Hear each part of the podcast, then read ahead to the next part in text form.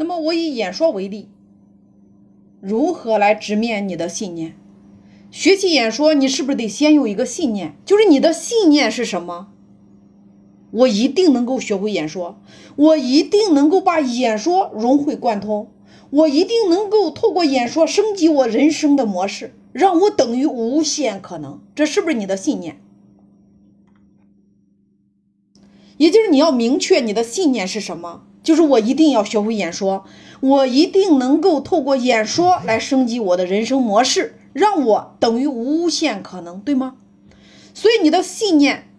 这么重的话，无论快慢，我一定学会演说，只不过是时间和用心度的问题。没有这个信念，你一切的技巧是不是都白费？所以今天大家先要解决第一个问题，就是我们今天是来学习演说的。学习演说的信念是什么？就是我一定要学会演说。那你学习演说，一定不是学习说话这件事而是我要透过演说来升级我的人生模式。让我等于无限可能，所以说学习演说等于什么？等于无限可能。你会发现，不是你让自己有了今天的结果，而是你的信念让你有了今天的结果。改变人就是改变人的信念，经营人就是经营人的信念，影响人也是在影响人的信念。不同的信念，它就会有不同的结果，不同的结果就会有不同的人生。你今天的信念有多么的坚定，你的演说就会有多么的有力量。所以，你今天对于我一定要学会演说这个信念有多强，你这次的演说是不是一定会有结果？你一定可以打开自己的那个开关。所以说，演说也是有冠军的。你这次来的目标是不是冠军？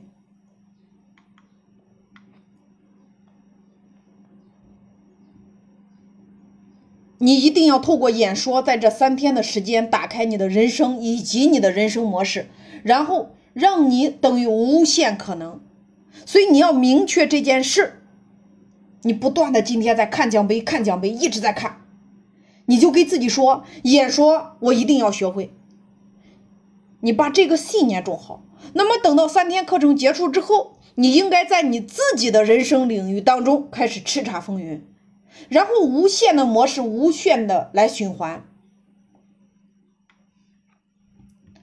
那么今天上午我要给大家分享几个小秘诀，就是你在学习演说的这个过程当中，是不是你觉得演说很重要？但是你害不害怕上台？也就是说，透过专家数据的调查，所有害怕的东西，害怕虫子呀，害怕防晒呀，等等等等这些。所有害怕的东西排在前三位的，怕高、怕火、怕上台，怕上台排在了第三位。所以说，怕上台这件事儿，我要告诉你，中国有十四亿人，百分之九十的人都怕上台，不怕上台的是那百分之十的人。我再再告诉大家一个秘密，很有可能是百分之九十九的人都怕上台，只有那百分之一的人不怕上台。所以说，请问你怕这件事儿正不正常？很正常，对吗？杨澜也怕呀，我曾经也怕呀，对吗？我曾经在下边的时候，我也一样啊，也不知道，你看手不知道该放哪儿，脚不知道该蹬哪。所以说，怕很正常，但是。我先认同你的正常。同样的，我们要不要成为那百分之十的人，或者说那百分之一的人？一旦今天你上了台，你就超过了那百分之九十九的人，成为了那百分之一的人。这个世界上大部分的财富都在那少数人手里边，所以咱们今天先从上台这件事儿，你先超脱出来。所以此刻，你想不想透过你的正常，然后走向一个超脱，迈开你演说的第一步上台？你只有上台，你来感受一下，你要拿冠军。如果你今天连台你都不敢上，你去哪儿拿冠军呢？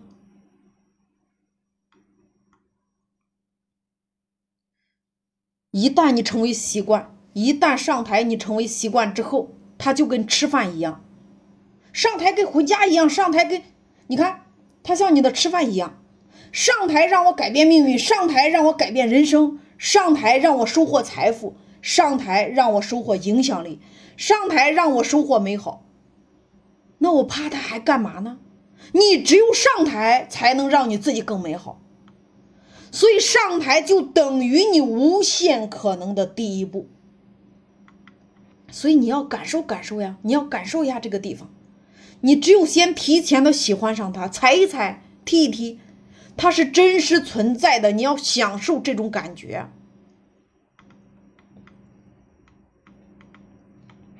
第二个问题，我想说的是，上台紧不紧张？答案是很紧张，所有人都一样啊。但是。当我紧张的时候，反而可以助力我发挥的更好。紧张是因为你重视呀，紧张是因为你要让自己准备的更好呀，所以紧张根本没有错。你要适当的去运用好紧张，所以紧张很正常呀，能理解吗？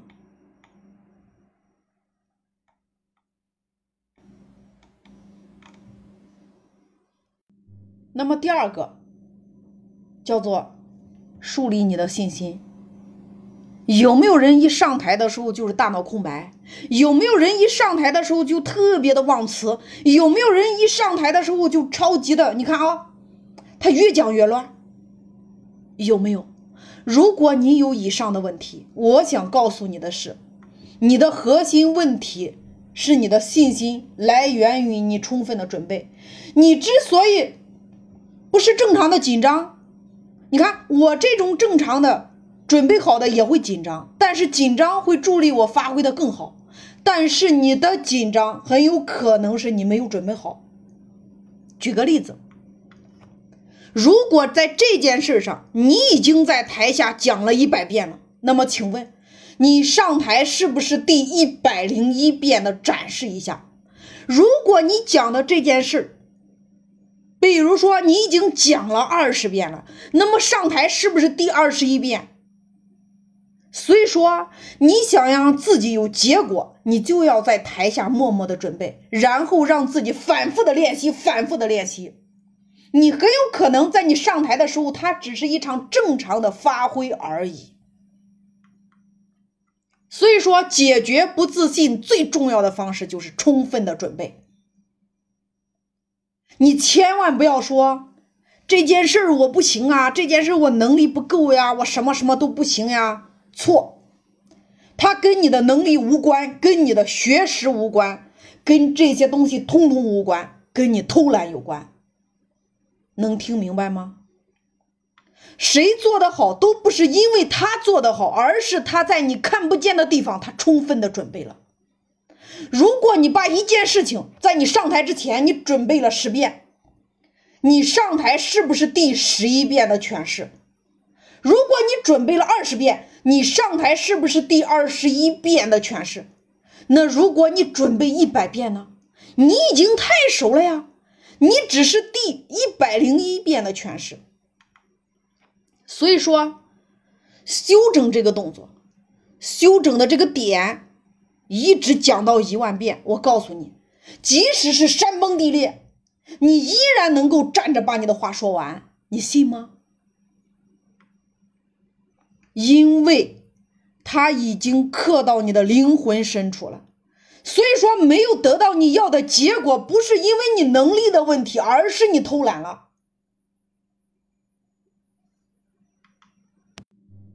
所有的人生模式的改改变，你要先从说开始，先从破开始。说就是破的开始。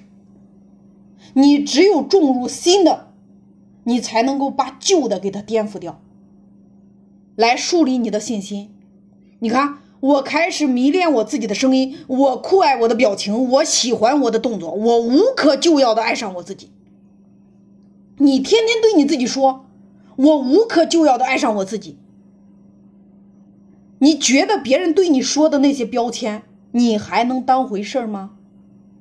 就是因为你没有，你看啊，你就是因为你平常你没有无可救药的爱上你自己，别人说什么你就当真了，你对你自己深深的误解了，你误解了你自己，你不懂你自己，你其实是有一颗蓬勃向上的心，但是你突然间被别人贴了标签多了之后，你觉得你自自己不行了，这是不是你对自己的误解？今天我会让你深深的打开你的内在力量，找到你的灵魂，无可救药的爱上你自己。所以这是一个长期的作业，这不是一个短期的作业。这个作业我们每天就要做，叫做成功日记。成功日记起到什么作用呢？你看啊，有没有人经常会摧毁你？但是呢，今天你要有一个工具来表彰你自己。这个成功日记，我们也可以叫做成功秘籍，就是每一天你给自己的功劳写下来。比如说，今天我又跟我的一个朋友聊天，我帮助他从迷茫走向了清楚。今天我又帮助了一个孩子的妈妈，让他沉下来，认真的去辅导孩子。今天我又跟我的团队小伙伴沟通，他愿意跟我合作了。你看。每一天来写下这三个，来表彰你自己。你也可以写：今天我太棒了，我给儿子做了一顿超有仪式感的早餐。你每一天都在给你自己种信念，不说多，一天写三个，你都是在用另外的一种角度来审视你自己的好，来审视你自己的美，那你就会越来越爱自己呀，你就会越来越自信呀。然后一个月之后，你可以分分自己的功劳簿，你就会觉得我怎么可以这么优秀呢？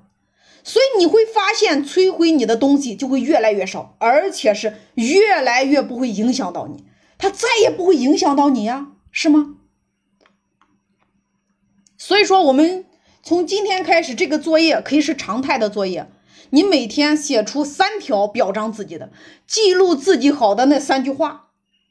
所以这是一个从今天你就可以开始长期坚持的。